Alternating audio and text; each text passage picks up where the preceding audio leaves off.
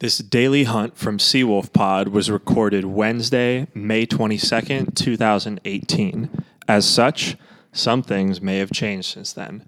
For the latest updates on Seawolves Rugby, please visit www.seawolfpod.com and follow Seawolf Pod on Instagram for the most recent news and highlights. Here's the show. This is Seawolf Pod.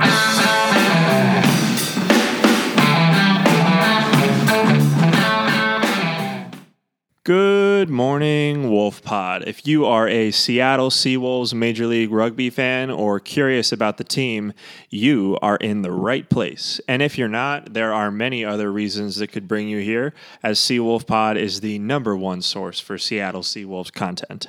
I'm Raymond T., your host, a super fan of the team. Uh, also, founder and a bunch of other things at Seawolf Pod, including my self bestowed nicknames One Man Wolf Pod and One Take Wonder. I started playing rugby at Lewis and Clark College and now play for the Oregon Sports Union, aka ORSU. That's O R S U Jesters. ORSU Jesters, Oregon Sports Union Jesters, whatever you want to say. ORSU Jesters is easier. It's a USA Senior Men's Club rugby team. Um, and my teammates there have squared up against and even played with uh, current Seawolves as well as other MLR players. Today, I am recapping Utah at Seattle from last weekend, the date of which it was played Sunday, May 20th, 2018. The Utah Warriors flew up to the Pacific Northwest to scrum down with the Seattle Seawolves in round five of Major League Rugby. Utah looked for their first away win, while Seattle sought to break away for its second place tie in MLR standings with West Coast rival San Diego Legion. Um, Utah ranked fourth going into its second away match in its season, having lost the previous match to the San Diego Legion, the previous away match. Um, the thought was surely that this match would affect the morale moving forward on their road trip that includes another two away matches against Houston and Austin in Texas before returning to Utah to face the Gold. Unfortunately for Utah's road morale, Seattle sees second place in their 41 to 32 victory, making a strong statement to all of Major League Rugby with the help of their 16th man home field advantage, enough cotton seeds in the air to think St. Helens had erupted, and the kind of endurance adequate for 80 minutes. Maybe a few solo legs of Hood to Coast. Most impressive, perhaps, was Seattle's defense, which featured 165 tackles made throughout the test, according to official stats from Major League Rugby, or roughly one successful tackle every 30 seconds. That's insane.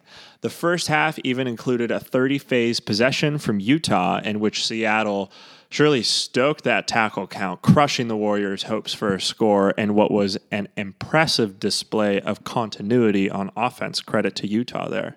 So, according to those official stats from MLR, Utah controlled 54% of the possession in this match. Spent 63% of the match in Seattle's half, including 13 minutes in our 22 meter section, which is like the red zone, um, and even had eight line breaks. In response, Seattle won seven total turnovers, two lineouts won against their throw, missed 32 tackles, much more than Utah this match, although Utah made less tackles overall, intercepted one pass, that was Stoller, and as I said, just made an unfathomable 165 tackles. On offense, Seattle controlled 46% of the possession, spent 37% of the match in Utah's half, including 16 minutes in the opposition 22, and had only three line breaks. It's always interesting how you can come away with a win when you spend less time in the other team's half and have less of the possession. I think that's called efficiency on offense, and probably a lot of people do.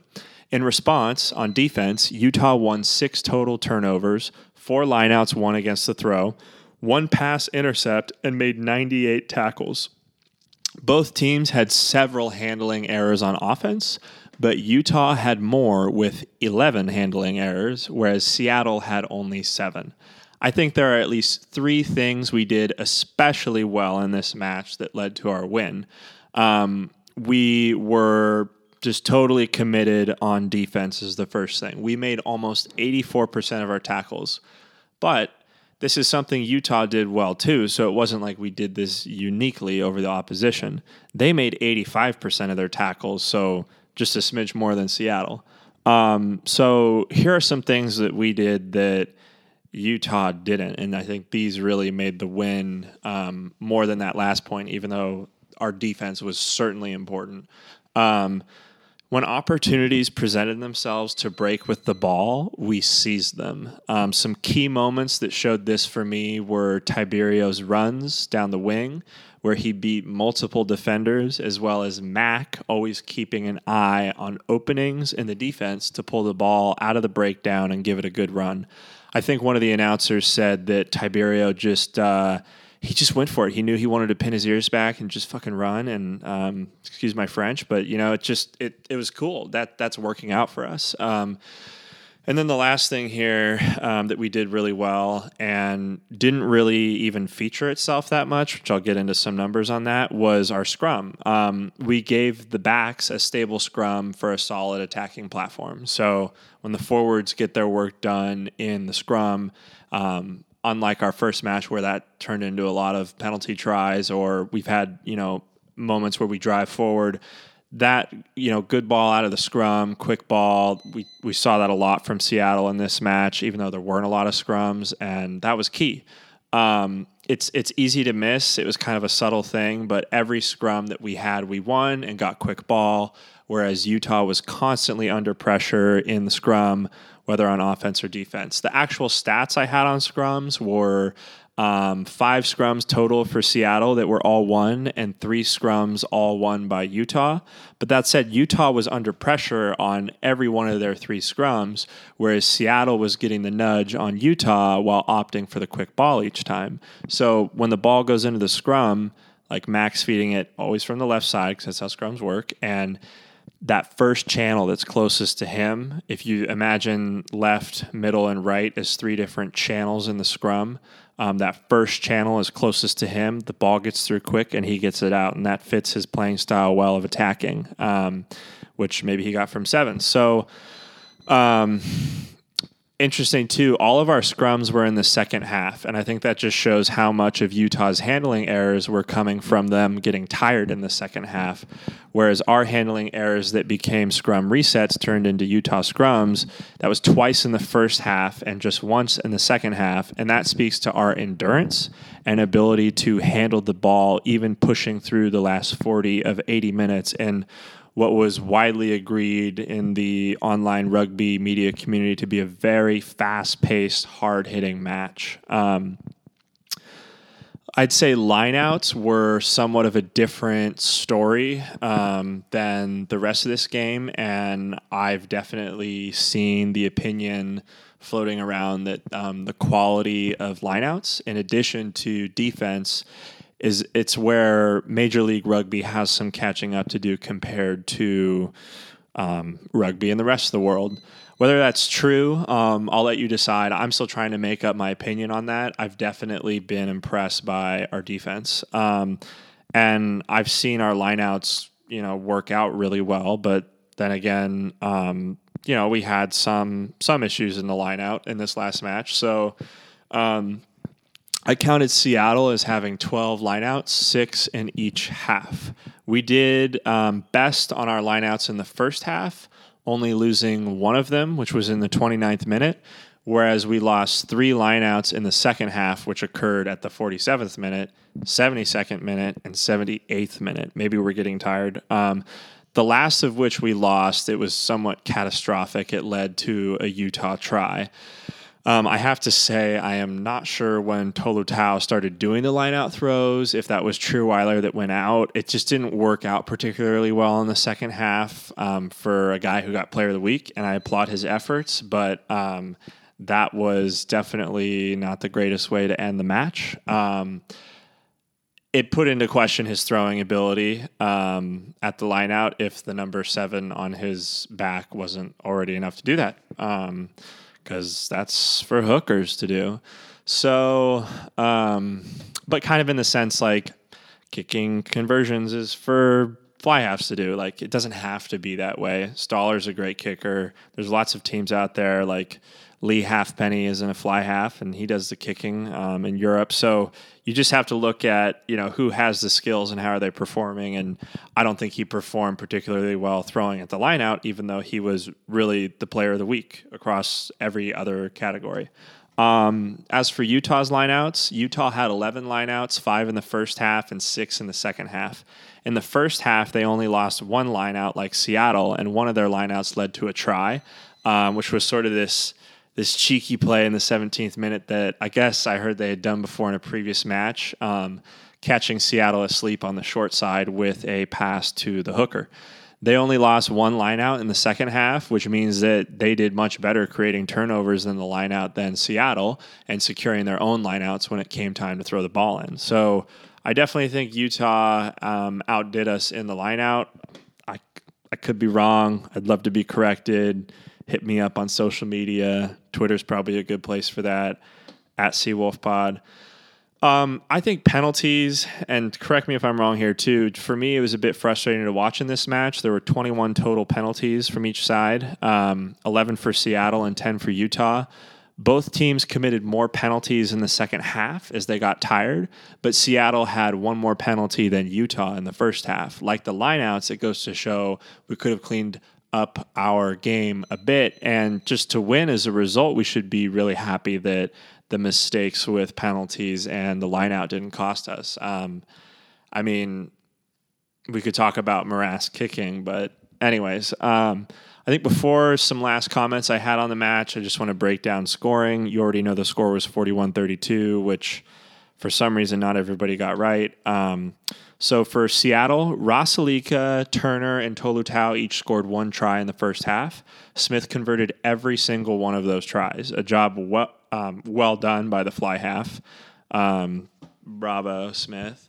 Um, Smith also secured three points on a penalty for us in the 30th minute, and Stoller did so as well in the 40th minute um, our wing, or I think our right wing. Um, Smith was getting a bit beat up in the first half by some of the big Utah forwards, maybe Paul Asike too. Um, so I wonder if Stoller went ahead and took that kick at the end of the first half because Smith was just literally trying to get his head on straight. Um, I think Smith went out, but I'm not sure if he was out at that point. Um, in the second half, Mack and Tolutau both had tries, which were both converted by Stoller, our right wing um, who kind of rotated to a different position because Smith was out at that point. So just to sum up our scoring, we did a lot more in the first half than the second half, which is actually contrary to um, some opinions I just saw floating around in the in the rugby pundit space um, that like the second half was just a try fest. Um, same goes for Utah, who had three tries in the first half with one penalty and two tries in the second half, converting only one. Their fly half Marath just didn't get the job done converting these tries, regardless of how hard they were. He could have learned something from Smith and Stoller. Um, Utah left eight eight points off the board from tries not converted, which could have made this a much closer match. Um, in other words, lose by just one point instead of nine. Um, and then just uh, you know there were double scores on each team, double try scores. Uh, Tolutau had two tries, and then their hooker Tui Tuipulotu had two tries. Um, yeah, I mean, you look at the Nola game, and if they had kicked better, we could have lost. You look at this game, if Marath had kicked better, we could have lost.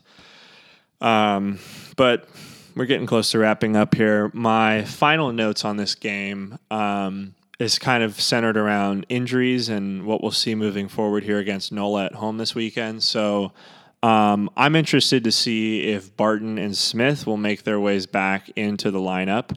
Um, Barton was in for Suniula at 12 because of a head knock, but Barton himself went out early in this game against Utah due to a head knock, which led to a rotation of the backs that I couldn't quite nail down, but looked like Holder back at 10, Rasalika at 12 instead of 13, Stoller at 13, Tiberio still on the wing, Masanogalou on the other wing, and Turner still at fullback.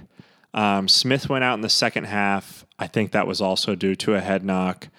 Um, seeing Trierweiler in this match for the first time, it left me with a promising impression. Um, and the announcers said that Sequoia was in, um, but I didn't get a good feel for what to expect from him, except for um, I thought I might have seen him just flying into a ruck um, at high speed in the corner that I was sitting in, which definitely impressed me uh, if that was him. Um, Trierweiler missing two throws seems to be what led Seattle to having Tolutau throw it in, but I can't be certain without having a conversation with, say, their coach and scrum half, um, Phil Mack. Mack, if you're listening, would love to have you on. Maybe after the season when you're not so busy. Um, you're doing a great job. So that is a wrap, Wolf Pod. We had a great game. Could have gone either way.